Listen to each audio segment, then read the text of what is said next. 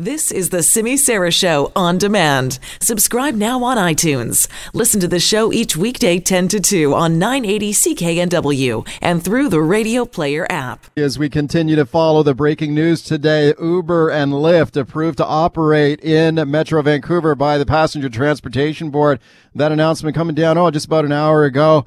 Uber and Lyft have uh, been trying to get into this market for many, many years. It's taken a long time, but they finally get the green light to operate now. The next things they have to do, they got to get insurance from ICBC. But the passenger, the uh, transportation minister is saying ICBC is ready for that. They've got an insurance product. They also need a local municipal business operating license. The city of Vancouver says they're ready to go on that too. It could take just two or three days to turn around a business license for Uber and Lyft. Uber, just in the last hour, sending out an email to supporters in Vancouver saying they should be up and running within a few days in Vancouver. Not everybody is thrilled and happy and delighted about this announcement, though. Let's check in with Alex Hemingway now. He's an economist and public finance policy analyst with the Canadian Center for Policy Alternatives. Alex, it's nice to have you on again. How you doing, Mike? I'm, I'm doing great. Thanks for doing this. What do you think of this announcement today? Well, uh, for me, it's a disappointment. Uh, and, you know, throughout this whole process, this big debate we've been having about ride hailing over the past number of years, uh, we've sort of been set up with uh, what I would say is a false choice between, you know, either we have to take the taxi industry as it exists today, or we have to let in these huge uh, multinationals like uh, Uber and Lyft that spend millions of dollars on lobbying and uh, we know uh, are causing problems in uh, many of the other uh, big city markets uh, where they've been introduced. Uh, and cities around North America and, and in Europe as well are waking up to that. The uh, huge increase in the total vehicle miles traveled, so the congestion and pollution that you get on the roads uh, are, are a big issue. You see issues with declining uh, uh, transit ridership where this comes in. This is, you know, we know we have congestion in this region. We know we have issues with uh, pollution, greenhouse gas uh, pollution as well, uh, and, and the quality of our air uh, the the answer to our transportation needs in this region uh, not to double down on uh, uh, you know putting more cars on the road. So that's one of the big problems I see here. What what about the problems that we got now though? I mean, a lot of times people have got a problem, got trouble getting a taxi. I mean, if you try and get a taxi on a Saturday night down in the entertainment district or something, especially if you want to go out to the suburbs or trying to get a taxi at YVR sometimes, and you go outside and there's a mile long lineup and there's no taxis. What, we, uh, we got problems now.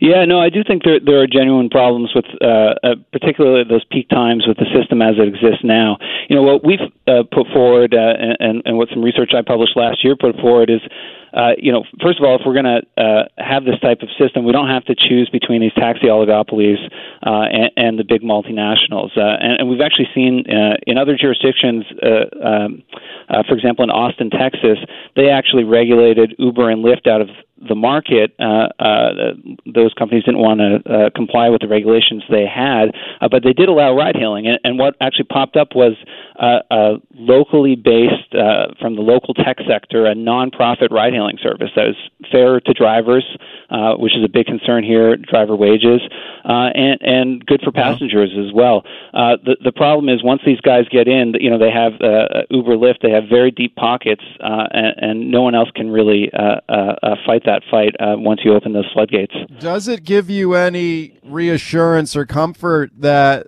the transportation minister here, just in the last few minutes, has said that they will be monitoring traffic congestion in the cities. They will be taking a look at how much money the drivers are earning when they start driving for Uber and Lyft, and they may bring in changes later. That that is good, and you know one of the benefits that we have is uh, being a latecomer to this industry is that we've seen you know some of the big problems that come up, and it, it, it's good that we're bringing uh, this kind of transparency and data sharing requirements from the get go. Uh, uh, just still working my way through the transportation board's uh, report right now, and you see they make reference to the fact that uh, uh, congestion can be an issue as well. Yeah. The, the, problem is they're not doing anything about it yet, but at least we're going to be uh, uh, gathering the data, and they do open the door to down the road bringing in things like uh, caps on the total uh, fleet right. size for these companies.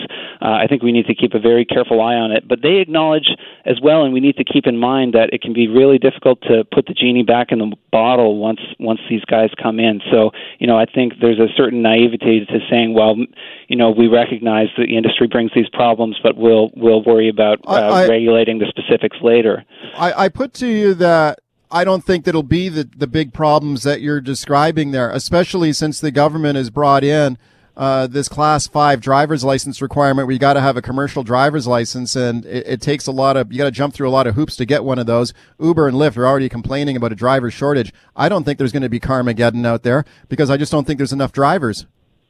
No, you know, I'm I'm not I'm not trying to suggest that it's uh, uh, going to be catastrophe from from this alone, but the the problems are real. Uh, the evidence is pretty clear on that from other jurisdictions. We're not the only ones that have uh, uh, put in this type of commercial uh, uh, license uh, requirement as well. It's good that we did, uh, uh, but we're, you know that's that's not brand new, so I don't think that's going to be sufficient to to deal with these congestion problems. So you know uh, there's that issue, and and then there is of course the issue of you know what this means for for for drivers, and you know we have this situation where uh, you know I'm not a, a, a big fan of the taxi industry uh, uh, aspects of the taxi industry as it exists as well, because in many cases uh, you know these drivers don't own their own own licenses.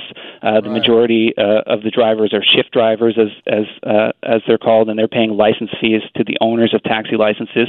And it's going to be the same for for uh, uh, drivers driving for Uber. They're going to pay that 25, 30 percent fee uh, to to the these companies. Now, uh, I think that uh, extraction of value by these companies, whether they're a local oligopoly or these big multinationals, uh, is a problem. That's why you okay. know we've suggested a, a nonprofit approach. We, we got 30 seconds, Alex. Does this mean I guess you won't be putting the Uber app on your own smartphone? No, I guess I won't. I did try it once uh, in another city. You know, of course, it, it, it it's nice great, to move right? towards app-based transportation, uh, uh, but we should do it on a, a, a non non-for-profit basis. Okay, Alex, thanks for coming in. Thank you. Alex Hemingway, Canadian Center for Policy Alternatives, not a big fan of these uh, companies